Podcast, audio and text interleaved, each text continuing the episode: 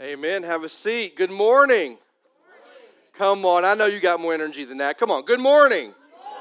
I'm glad you're here this morning. We're excited you're here, and we're going to start off with a little bit of a quiz, all right, to get everybody involved. Because when I was a kid growing up watching TV, I, and I still this in this way. I always enjoyed watching shows that were, were sitcoms that were revolving around families. Anybody else kind of watch sitcoms revolving around families? Okay, because what you find out honestly is that that that probably is a good picture of other families, which means mine's not the only messed up family in the world, right? So I kind of enjoy realizing maybe there's a family worse than mine, right? So I'm, what I'm going to do is I'm going to mention some families, and I'm going to tell you their last name on sitcoms, and you're going to tell me what show they came from, all right? So we can all get on the same page. And we're going to start with a super easy one. You ready? Here we go.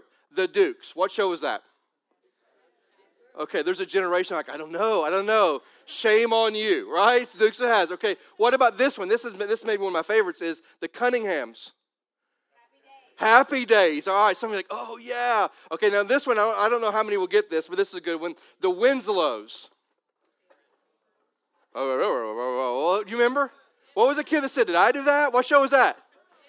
Family Matters. There you go. There you go. Family Matters, right? Now, I loved watching all those shows, but here's the thing I loved most about family sitcom television was this is that for the first 24 minutes of every 30 minute episode was all about a problem, right? I mean, something had happened and it was all going to spin out, and you were left there going, oh my gosh, how is it going to get resolved? And somehow, miraculously, in the last six minutes of the episode, it all got resolved and everything was okay, and they were going to live to last another week, right? And that's how every sitcom was. But the thing that I loved about those was this is that no matter how bad a situation got, and let's be honest, some of those sitcoms really did cover maybe some tough topics at different times, right? I mean, they got into some topics like, ooh, that's kind of that's kind of socially awkward or taboo, and, and they got into them. But here's what I loved about all those sitcoms. It was this. No matter how 24 to 25 minutes went, at the end of the show, everybody, no matter what family member you were, whether you were ostracized or left out, at the end of the day, they all had each other's back, didn't they? At the end of the day, they were a family. It didn't matter what struggles they had, it didn't matter what they went through. At the end of the day, they were all family, and none of them were going to be left doing life alone, right? And I love that. And here's why I love that because that's the same thing that God wants for us. You know, we've been talking about for like five weeks now for something more. That God has something more for us, more than just a sense of existence of life, of just survival. That if you don't know Christ, that something more He has for you is eternal life with His Son Jesus. That He's not, he, he's, He's created you for more than just a humdrum, mediocre life. And if you don't know Christ, He wants you to have eternal life. But if you're like me and you are a follower of Jesus Christ, He has more for us than just eternal life. He, what He has for us is abundant life. He wants us to experience life in a way like we can't even imagine. That's what He has for us. And when I think about these sitcoms, I'm just reminded of those families get it. They get that, that they, they're there to not do life alone, but they've got people that love and care about them. And I'm just telling you, that's what God wants for us. He wants all of us to be connected. George Barna did a uh, poll many, many years ago, and like five or six years ago, and here's what he found out. Here was the question. You ready? What is the greatest need of every human being? That was the question. What's your greatest need? You know what the answer was? Wasn't financial security. It wasn't a spouse. Here's what it was I need to belong. That was it. That people want to belong. And listen to me, that's what God wants for us. He wants us to be connected, He wants us to be part of a family, He wants us to be part of a community, right? In fact, if you were to go back, and don't look there right now, but if you were to go back to John chapter 17, it's one of the most beautiful prayers that Jesus ever prayed. Every prayer he prayed was beautiful, let's be honest. But, but this was awesome because when Jesus prayed in John 17, he prayed for what was about to happen, which was the cross where he was headed to. He prayed for his disciples, but then he closes out his prayer in John 17 praying for us praying for those that were going to come. And you know what he prayed? And I love it. He prayed this that, Lord, Father, may they be as one as we are one. Now, he's talking about unity in mission, but he's also talking about community.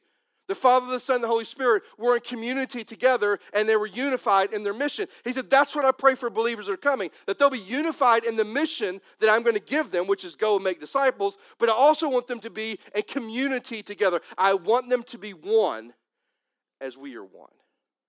See, God wants us to be a community together. And I just know this from talking to so many different people over the course of a lot of years of ministry that often one of the reasons that many people feel like life is imploding is because they've never been connected. You and I both know people that when you talk to them, they just feel like life is just collapsing, doesn't it? That the situations and circumstances, everything is just imploding. Well, can I tell you what typically I find out when you have conversations with those people is this, is that they feel like life's imploding because they have nobody to do life with.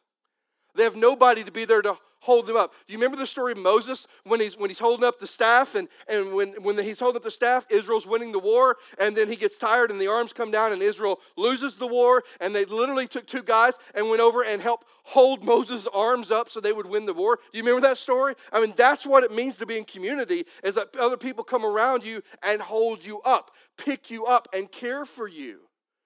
And that's what God wants from us. And some of us, quite honestly, are settling for so much less than that. And I just want you to know this God never designed you to do life alone, He never did. Never. And so, what I want us to do today is I want us to kind of get an idea that God wants us to be in a sense of community. He wants us to be connected to other believers.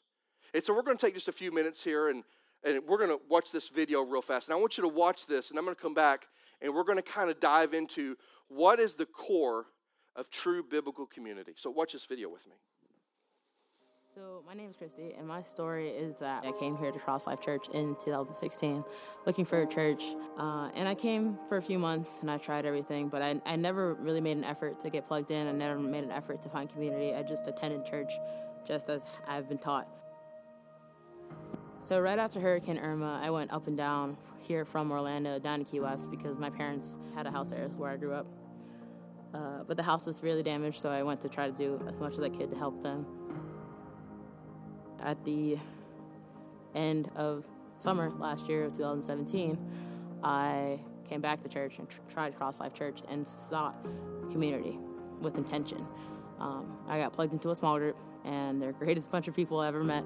Um, people my age, people who I could relate to, people who could not only see what was ahead of me in life, um, but speak clearly to me from a point that we all could communicate with, which is the Bible and which is with God.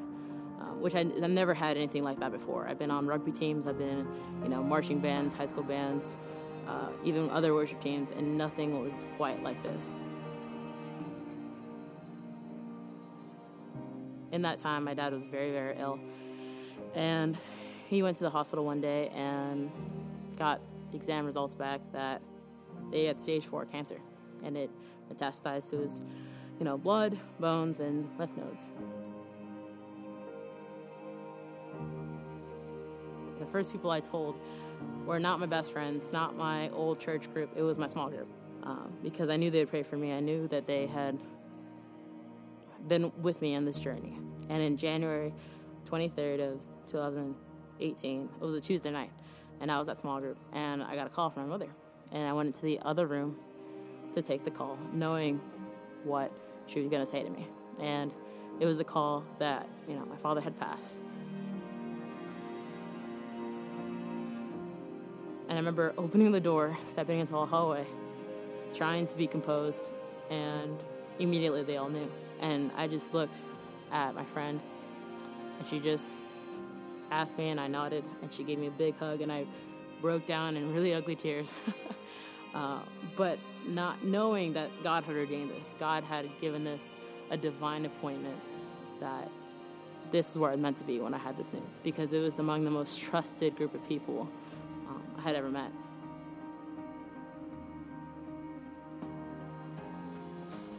So, my words for anyone coming to a church, especially one of this size, is to get plugged in, to find a small group, whether it be of your age or your life stage or just a small group that means Sunday mornings, uh, find one because these are people to do life with um, for the highs and the lows. Just get connected, find a small group. There's one out there for you. I'm positive of that. I hope when you watch that, what you say is, man, I want that. Now, I can just tell you from personal experience, about this coming May will be three years. My dad passed away. He had Alzheimer's, and it was it was just an interesting road. But I'm going to tell you, there was a lot of people that loved on my family, but it was my community of small group of men, the eight of them that I met with every Monday night, that were there for me. And I hope when you watch that video, there's a part of you go, I want that. I want to be part of a group where I feel connected because, listen, whether you agree or disagree with a lot of what we may talk about at times, here's what I know about all of us. We all have a need to belong. All of us want to belong. All of us want to be connected. All of us want people that we can gather around that can do life with us. That is true of all of us because I know that because Scripture is clear that God created us for community. And so when you watch that, I hope you're like, you know what? I truly want something. Because when you watch the video, here's what I heard a couple things. First of all, she used the word intentional. Did you pick up on that? That people were intentional. And the second thing she said was that this wasn't just a group. And she lists some groups. I was in a band group, I was in another church group. But she said this was a community. And I'm telling you, we don't want to be a group, we want to be a community of believers that's living and loving one another. And so, what I want to do today, if you really say, Doug, that's so much what I want. And listen, this passage we're going to go today, it fires me up. And I know you're probably thinking you get fired about everything. I do because I'm telling you, when I read this passage, I go, this is what I want us to be. This is Cross Life East. This, I mean, we read this passage, I go, this is exactly my heartbeat. This is what I want us to be, how I want us to operate, and I want us to see God do the things that He does in Acts chapter 2. So today, if you have your Bibles, I'm going to ask you to turn with me to Acts chapter 2 is where we're going to be. And today we're going to take a look at what is the core of true biblical community. When we talk about community, for many of us, that's kind of that abstract terminology. And so I want to kind of give some handles to it. I want us to understand what is biblical community and what is at the core. Because listen, it's not just a group, it's not a fraternity or sorority. It's not. It's not just a group to hang out with. A community has some real important virtues to them. And so, what is the core of biblical community? So, I'm going to ask you to do this with me. Everybody, stand with me in honor of reading God's word. Acts chapter 2, verse 42. And if you don't have a Bible, this will be on the screen. It says this And they, meaning the believers there, or the disciples, they devoted themselves to the apostles' teaching and to the fellowship and to the breaking of bread and the prayers. And an awe came upon every soul, and many wonders and signs were being done through the apostles. And all who believed together and had all things in what? In common and they were setting their, selling their possessions and belongings and distributing them the, pro, the proceeds to all to any that had need. And day by day attending the temple together and breaking bread in their homes they received their food with glad and generous hearts praising god and having favor with all the people. And the lord added to their number day by day those that were saved. Let's pray. God, I love you. I thank you. And I pray you would blow us away today with this passage. In your name we pray. Amen. Have a seat. Have a seat. Now, listen, when we think about the core of biblical community, there's really two core elements. And here's the first one they had a common foundation. They had a common foundation. Now, look with me back in verse 42. It says this and they, talking about the early believers, they devoted themselves to the apostles' teaching and to the fellowship, the breaking of bread, and the prayers. It says they were devoted, meaning there were some foundational things the early church believers were devoted to. In fact, in this passage, he lists two things that believers were devoted to. Here's the first one the apostles' teachings. One of the first things these early believers were devoted to were the teachings of the apostles. Now, many people trying to say, well, what were the apostles' teachings? What were they teaching? Well, look, you can read the book of Acts and find that out. I mean, you can read all the way through the book of Acts. Here's what they were teaching they were teaching about the goodness of God. They were teaching about the death, the resurrection of Jesus. I mean, if you were to jump over to Acts 17, Paul is standing there in this place called Athens, which was the cultural center of the world, and he's hanging out, waiting on Silas, a teammate, to come with him, and they were going to go share the gospel. And as he's waiting there in Athens, he sees all this ungodly idolatry going on. And in Acts chapter 17, Paul just walks up and says, Hey, by the way, I would like to talk to you about this God that you worship that you don't know. And he just starts talking about God. He starts talking about the creator God, the goodness of God, what God has done. He eventually gets to the death and the resurrection of Jesus. I mean, you look at Peter as he was going out and preaching and was told, You can no longer preach the crucifixion and the resurrection of Jesus. And what did Peter say? Is it better for me to obey you or better for me to obey God? I'm going to go with God. And so Peter keeps preaching. I mean, so we know what the apostles' teachings were. It was them talking and preaching about and teaching about the God that they loved and served, but also the person and the work of Jesus. Now, I'm just going to tell you, I would love to have been there in the first century to hear Peter talk about Jesus, wouldn't you? To talk about how he was when nobody else was around, which was very few times because always a crowd followed him. I would have loved to have seen that.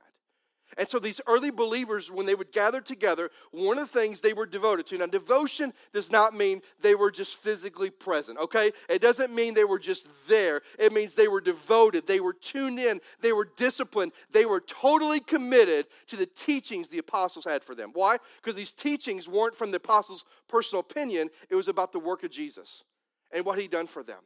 And I want to say this to you being devoted to them means that these teachings were foundational for them. It means that these teachings were why they ever got together. I mean, think about it. If they didn't have teachings about the goodness of God or what God had done or, or Jesus and the works of Christ and the cross of Christ, I mean, it would have just been a hangout time, wouldn't it? Hey, let's just get together because we used to follow this guy and he was a good guy and he healed some people, but that's about it. I mean, that would be a boring situation. I mean, how many people are going to show up for that? Not very many. But these teachings of Jesus, these teachings about his life, his miracles, his sinlessness, his death, and his resurrection, these people were there and they were devoted. It's why they existed, because what was taught is what gave them existence. Listen, if Jesus didn't come back from the dead, we would have no reason to be here this morning. Did you know that? If Jesus had not risen from the dead, he would have been a liar. I know that you're like, I'm offended by that. Well, just read the Bible. I mean, Jesus said, just as the Son of Man was in the belly of the well for three days and three nights, so will the Son of Man be in the belly of the earth three days and three nights. And he talks about the temple being torn down and three days later being raised. He's talking about his resurrection. If Jesus had not come back from the dead, he would have been a liar. Maybe a prophet, maybe a decent teacher, but ultimately a liar. But he didn't lie. He came back from the dead. And these teachings of these apostles is why they existed talking about Jesus. These teachings were why they came together. It wasn't about a band, it wasn't about a person, it was about the work of Jesus Christ himself. It wasn't because they wanted to hang out with Peter, it's because Jesus was the message. These teachings were the very wisdom for how they did life. Now, listen to me. These teachings that they got from the apostles shaped the direction of how they were going to live. Now, here's why I'm laboring this point. They were totally devoted to the apostles' teachings. Why? Because they learned more about who Jesus was, what he had done for them, and it shaped how they lived their life. And what I want to say to us this morning is we need to be on board with what they did. We need to have the same devotion to this book and to these words of God that they were. We needed to be devoted to the teachings of the Bible. And I've said this before, and I'm going to say it again. You're going to sick of me saying it because it's true. This book is the sole authority for how we live our life. If you want to know the heart of God, the mind of God, the will of God, it is in here. Listen to this in 2 Timothy 3:16. Just listen to this. Don't turn there, just listen. Here's what God says about his own word. All scripture, everybody say all. Guess what all means? Yeah, you're so smart today. All right, here we go. All scripture is breathed out by God. Now listen, I don't know if you thought about this. You are holding the very breath of God if you have a Bible in your hand right now. You're holding the very breath of God. God spoke through 66, or 66 books and over 40 writers for this. This is the breath of God. And it says this all scripture is breathed out by God and it is profitable, meaning it is useful, it is necessary for teaching, for reproof, for correction, for training in righteousness, that the man of God or the woman of God may be complete, equipping you to do every good work. Now, when you read that verse, do you think that means that this book is pretty important to us? Come on, do you think it's pretty important to us? Okay, I'm not convinced by everybody. Do you think it's important to us? Amen. It is. This isn't just a good book. This just isn't the world's bestseller. This is the breath of God that we need to be devoted to, the sole authority for how we live our lives, how we treat people. Listen, all the time I have people ask me questions like, you know, I've got this friend and they've gone through this and something's going on and I don't know how to deal with it. I don't know how to confront them. And they usually, when I was a youth pastor, Elijah, here's usually what the teenagers say Would you please go talk to them for me? And I would say, No, no. But I would take them to Matthew 18. Because in Matthew 18, Jesus tells us exactly how to confront somebody. And with the heart, we're to confront somebody. And if they don't come back to the faith, what we're supposed to do the next step. I mean, this book tells us how we're to live our lives, and we must be devoted to it just like they were. Listen, we need to be devoted to it personally. When you have your personal time alone with the Lord, you need to be devoted to the teachings of Scripture, reading the Bible and digesting it, not reading like six chapters ago, wow, I read the Bible today. Read like one or two verses and go, God, what is the meaning of this? And let it digest into your heart and to your mind. But we also need to be devoted to this corporately. Here's what I mean we're doing it right now. I can make you a promise, all right? You ready? No one that ever stands on this stage or wherever we land will ever teach anything other than the truth of Scripture because we need it, right? It's a double edged sword, isn't it? It cuts, it hurts, it heals, it convicts, it does everything. And it's profitable, as we just read. And that's what we're doing today. Don't you, if you're, if you're that first time guest today, or you're someone's been checking out churches, man, we're so glad you're here today. But listen to me, don't you ever land in a church that doesn't teach this. God may not want you here, but He doesn't want you there either. I promise you that. Okay? This is the sole authority of how we live lives. We need to be devoted to it corporately. Also, that's why small groups is important. They're devoted to the teaching of Scripture, they're devoted to Bible study. And I want you to hear me say this because I love Sunday morning worship. I do. I love the singing. I love the worship. I love hearing people worship. There's something about a community of believers coming together you can't get by yourself. I mean, there's something dynamic about it. But listen to me true biblical discipleship doesn't happen in rows, it happens in circles, small groups. Because that's where you're really talking about life. That's where you're doing life together. That's where you're sharing what's going on in your marriage, what's going on with your relationship with your kids, what's going on with your. I mean, that's where you share your heart. And I'm just telling you, these early disciples, one of the common foundations for them was that they were, uh, they were totally devoted to the apostles' teaching. We must be devoted as well. The second thing they were devoted to was fellowship. Look at verse 42 again. It says this and they devoted themselves to the apostles' teaching and to the fellowship and to the breaking of bread and to the prayers. He says they were devoted to fellowship. The Greek word for fellowship, and you probably already know this, is the word koinonia, and it means a joint partnership. It literally carries the idea that when someone is in fellowship, that they are intentionally attaching or yoking themselves with another believer. Now, you probably already know this too, but back in this first century, that if you were a farmer, which many people were, they would have, you know, oxes. And typically you would take a young, dumb ox, someone that was just kind of new and not know what they were doing, and you would yoke them to a more mature, very smart ox. And by virtue of you yoking them together, have you ever seen an ox yoke? You know what I'm talking about? I mean, it goes around both their necks and they're kind of locked into it, and they have to work in tandem right? So when the young ox doesn't want to do the right thing, the older ox and the stronger ox kind of jerks it back into line and they're attached together. Now, the beauty of them being attached together is they're doing this thing together. And at the same token, the young immature ox is learning from the older and the mature one, the more mature. And so the idea of fellowship is the idea of a joint partnership. It's the idea that we are literally, in the biblical fellowship, is literally attaching ourselves to someone else or other people who have a common faith in Jesus. That's biblical fellowship. When I intentionally attach myself whether it be through a small group, whether it be through accountability partner, but I intentionally attach myself with another believer of common faith. Now, here's why I say that. You're like, why'd you say another believer with common faith? Because there are a lot of believers who try to attach themselves to non believers and ask non believers for godly wisdom. But listen to me, if they don't know God, how are they going to give you godly wisdom? Right? So, biblical fellowship is intentionally attaching ourselves with other believers, common faith in Jesus. And that's why small groups are so important. That's what we do every week in small groups, whether it meets on campus or off campus or more that we're going to begin developing. I mean, that's what they're all about, is intentionally attaching ourselves with other people of like faith in Christ. Now, Luke goes on to tell us how we fellowship. He says, through the breaking of bread and through the prayers. Now, the breaking of bread is kind of one of those ambiguous phrases in the Greek, and it literally means, on one hand, they would come together and they would take the Lord's Supper together. They would take communion together. Early believers, you see that in 1 Corinthians. Paul addresses that. That, that part of fellowship for them wasn't just coming to be together, there were some activities as well. And one way they did it was breaking bread. They would actually take the Lord's Supper together. We did that a couple weeks ago. But it also meant that they would have a meal together. Now, think about it when you have a meal with somebody, isn't that really where you kind of talk about life?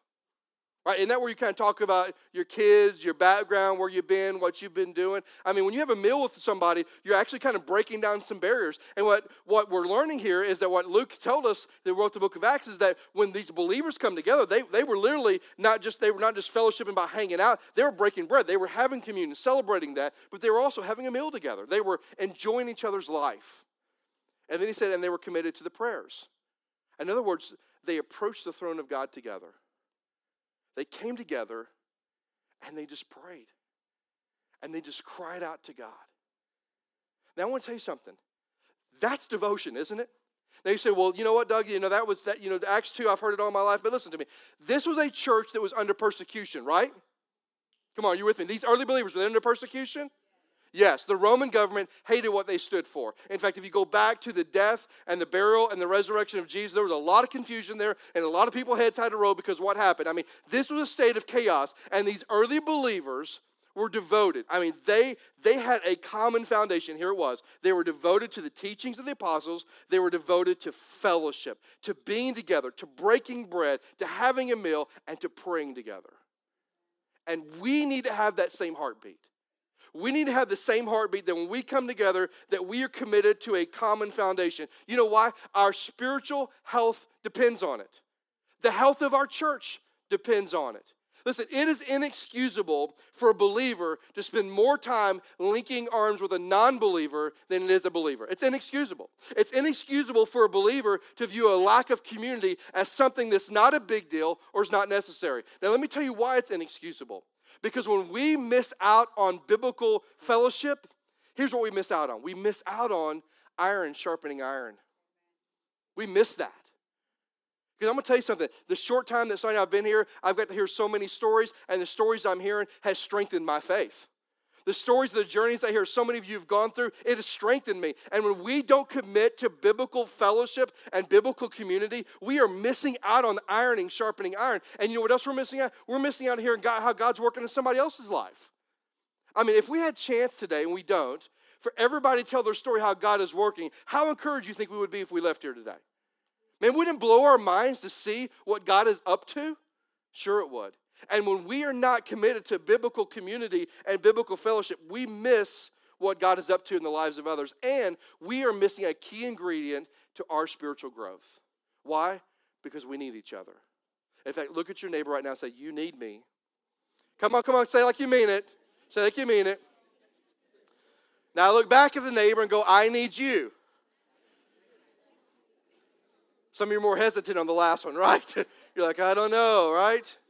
But we do. We need each other. Now, listen, here's what I want you to kind of drill down. Look with me in verse 43. Here is the result of this common foundation this early church had this common foundation of the teachings of the apostles and of fellowship, the things they were devoted to. Look at the result of what happened to this common foundation. Verse 43. And all came upon every soul, and many wonders and signs were being done through the apostles. Now, let me tell you what happened here God just showed up.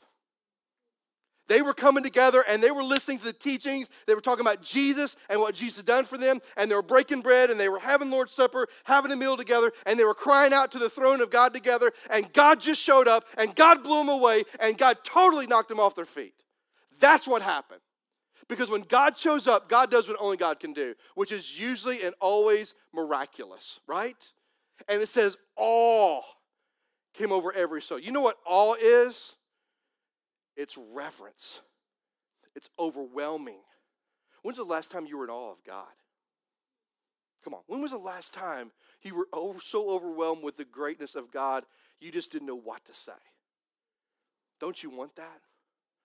See, that's what they had. And that's what I want us to have an awe and a reverence and an overwhelming of God in our lives and in our souls.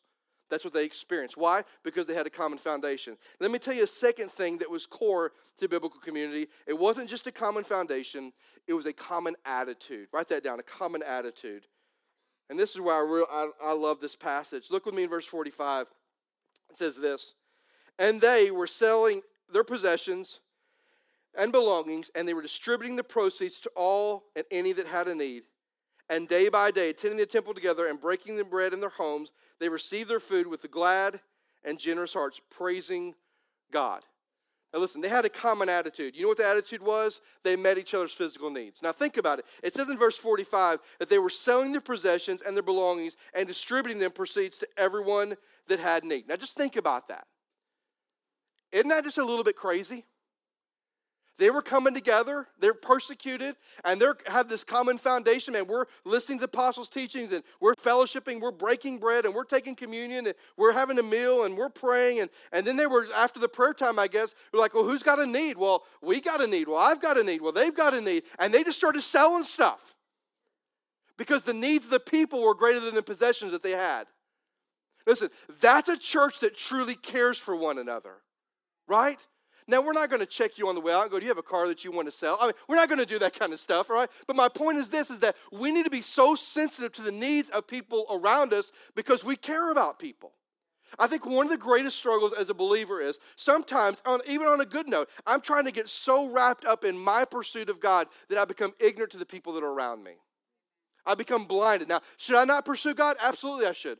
But the more I pursue God, the wider my eyes ought to get.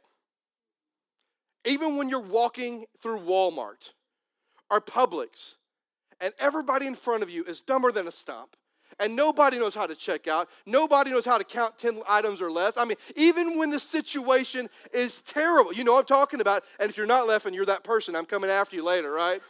I'm coming after you with my cart, right? So, I mean, even, even in that moment, do we care about people? And am I just talking about, oh, those poor people? Poor so God love them. I'm not talking about that. I'm talking about is my heart wrecked for them? Does my heart break for people? Their heart did. They had a common attitude, and the attitude was they truly cared for one another. They cared so much they were willing to sell everything they had to make sure everybody's need was met. Can I just tell you something? Look at me real quick. Everybody look at me real quick. Here, listen, you know something's true? There are people in this room right now that have needs. And what are we going to do about that? Well, Doug, you know, I got needs too. Yeah. But I'm talking about some real needs. There's some people in this room have some real needs. And as the body of Christ, we're going to have to step it up. We're going to have to be willing to be inconvenienced. We're going to have to be willing to get in the dirt with some people sometimes and do things we never thought we would do or give things we never thought we would give just because we love and truly care about one another. If you think about it, some of you are like, well, Doug, you're pushing back. You're like, well, Doug, you know what? I don't know. You're maybe asking a little much for me. Well, think about this. Let's put it in perspective. Was there a moment when Jesus, as he was crawling onto the cross, goes, well, maybe not? Did he?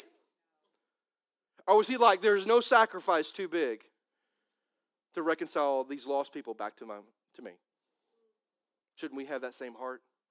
Oh, yeah, we should, because that's why Paul said we should have the same attitude as Christ Jesus, who humbled himself and took on the very nature of a servant. And we should have that same attitude, right? There are people in this room that have needs, and we're going to talk about that at the end today and we need to meet them. They truly cared about one another. And listen to this, verse 46. And it says, And with glad and generous hearts, they began to praise God. In other words, they were just joyful being around each other. Nobody likes a Debbie Downer. Nobody. Right? If you're a Debbie Downer, please don't talk to me before I preach. Please don't come up to me and want to bend my ear before I preach. You know why? Because nobody likes a Debbie Downer. We like to be joyful. Listen, this early church, even when there was tension, it didn't tear them apart. You think there was tension in the first church when they got together under persecution? You think there were some tense moments for them? Come on, do you think there were some tense moments? Hey, the Roman government's out to kill you, by the way. Yeah, there's some tense moments. But it says when they got together, there was joy, there was generosity, there was a glad spirit about them. Now, I want you to notice with me in verse 47 the result of this common attitude. They had a common foundation, a common attitude. But look at the result of this common attitude. This is where we're going to wrap it up this morning. He says this praising God and having favor with all people, and the Lord added to the numbers day by day those who are being saved. Here was the result of this common attitude. A lost, listen, a lost world took notice. Did you, did you pick up on that?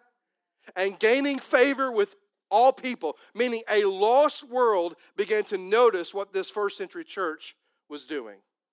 How awesome would it be if our lost world around us, the people that maybe some people that live in Cypress Lakes or some people live in Wedgeshore, the people that live over in this area, what would happen if we were so loving our people in this body and we were so loving our community that a lost world began to stand up and take notice that there's something different about this community of believers?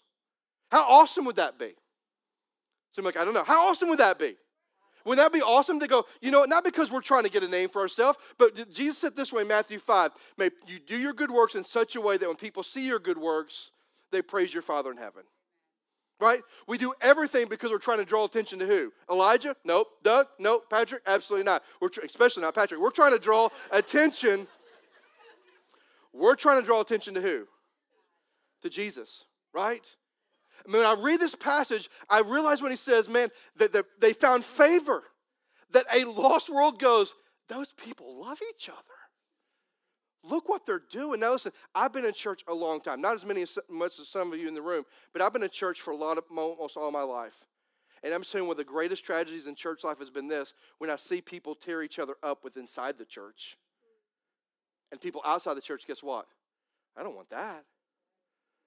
Man, you know that person I work with that goes to Cross Life East that, that says she loves Jesus, he says he loves Jesus, and all they want to do is talk about that person that goes to church with them and how much annoying they are, how much a nuisance they are, or how many life issues. I mean, man, I, I, if that's if the gossip is what it looks like, man, I don't want that stuff. But what if the flip was true? What if your coworkers? Now, I mean, if I could get your coworkers in here today, what would they say about you? Would they say that, man, you live your life in such a way that they want what you've got? See, this early church, despite opposition, despite persecution, they had a common attitude, and here it was they truly loved one another, and the outside world took notice. And guess what God did? He increased their numbers day by day. He blessed them, right? He blessed them. Now listen, if we're gonna if we're going to experience biblical community, we have to have the same two things they have. We have to have a common foundation. We have to devote ourselves to the teachings of Scripture. We have to devote ourselves to fellowship. We have to have a common attitude. And that common attitude is this that we truly love one another. Not just in words, but in actions. We have to truly love one another. Because when I come to this book and when I read the story, listen, that's what I want for us. I want God to show up. I want God to show out, and I want God to bless us to the point where we can't handle all this blessing. I mean, I want God to so blow our mind and so just blow this thing off the roof with, with people being saved and people being baptized and people going, I want what they've got. I want God to show up in such an amazing way, but it starts with us making a commitment and devotion to biblical, biblical community and foundation and a common attitude. It's where it starts. So here's what I'm going to ask you. If you're a follower of Jesus today, and you understand that you were not designed to do life alone, and you understand that you were designed to biblical community, that's what God wants from you. And you understand that means I need to have a devotion to Scripture I need to be devoted to fellowship, like small groups and, and linking arms with other believers. And I need to have a devotion to really loving people. Here's my question for you Which one of those three do you fall short in? Which one of those three do you fall short in? Maybe you're not quite as devoted to this as you ought to be.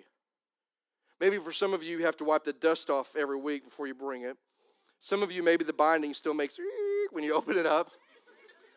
Maybe some of you just read and go, man, I just don't get it. And none of those excuses are okay.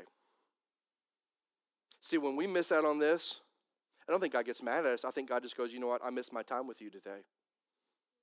I miss speaking into your life today. And I'm just telling you, maybe some of you, this is where you fall short. And in just a minute, when we pray, I'm going to ask you, as we do every week, to meet me at the altar and just say, Lord, I'm committing to be devoted to your word. Not just to read it, but to live it. Not just to read it, not just be hearer of the word, but to be a doer. So when I read it, as tough as it is, God, I'm committing to living this in my life. And so if you're a believer and you fall short in that area, I'm going to ask you as soon as they start that first note of this first song that you just come and you pray with me. Maybe where you fall short is fellowship. Maybe you're that person that goes, you know what, I just don't think it's necessary to be in a group with other believers and like a small group because not everybody needs to know my junk. Okay. But your life will implode and you'll look around and you'll feel like nobody's there. And I'm just telling you, even as a pastor, I had a group of eight men in my last church that held me accountable. A group of eight men that loved me and cared for me and walked a journey.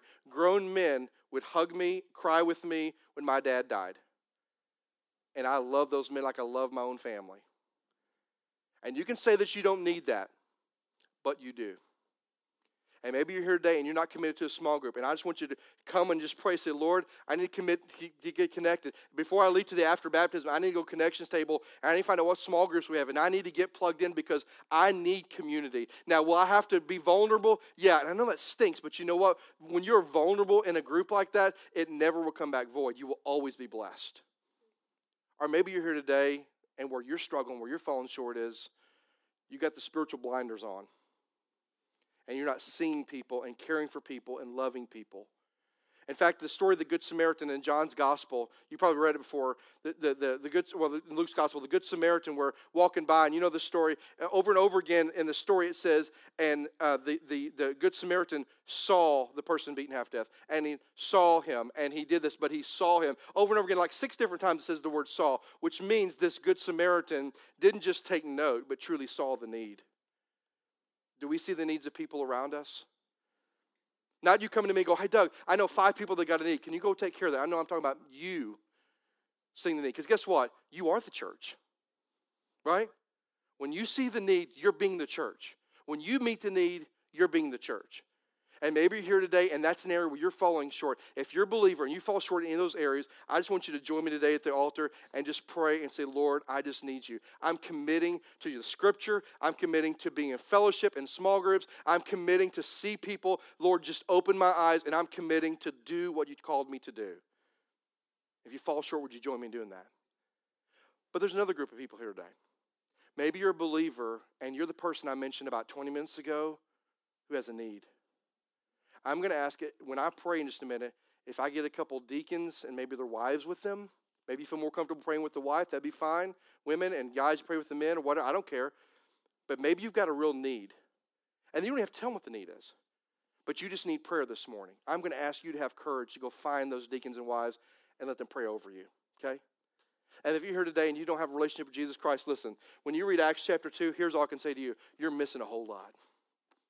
You're missing blessing. You're missing connection. You're missing the very thing that God wants you to be part of. And your first step is giving Him your heart and your life and putting your faith in Him. And if you've never done that, I'm going to be standing right there and would love to tell you more about it. So I'm going to ask everybody stand with me. Everybody stand up if you would. Everybody stand up, every head bowed and every eye closed. Every head bowed and every eye closed.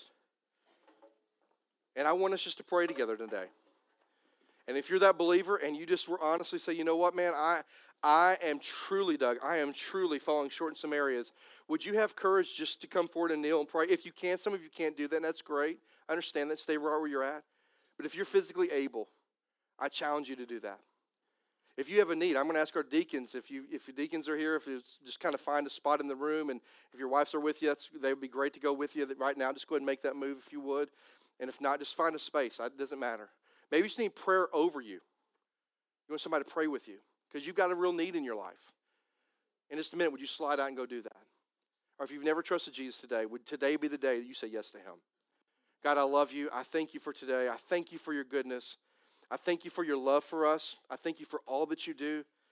But God, as I look at Acts chapter 2, I am so reminded that this first century church, and they were devoted. They weren't just a group of people that met weekly, they were a community of believers that were committed and devoted to your word. They were committed and devoted to biblical koinonia and fellowship and being together and, and doing life with each other. And they were devoted to meeting the needs of people around them. Lord, that is the church.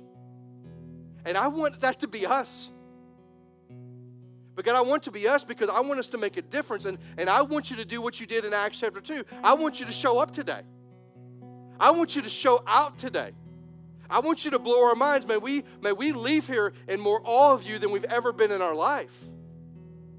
But God, I want the outside world to know there's something different about this group of believers. There's something different about us because of our genuine love for them and our love for each other.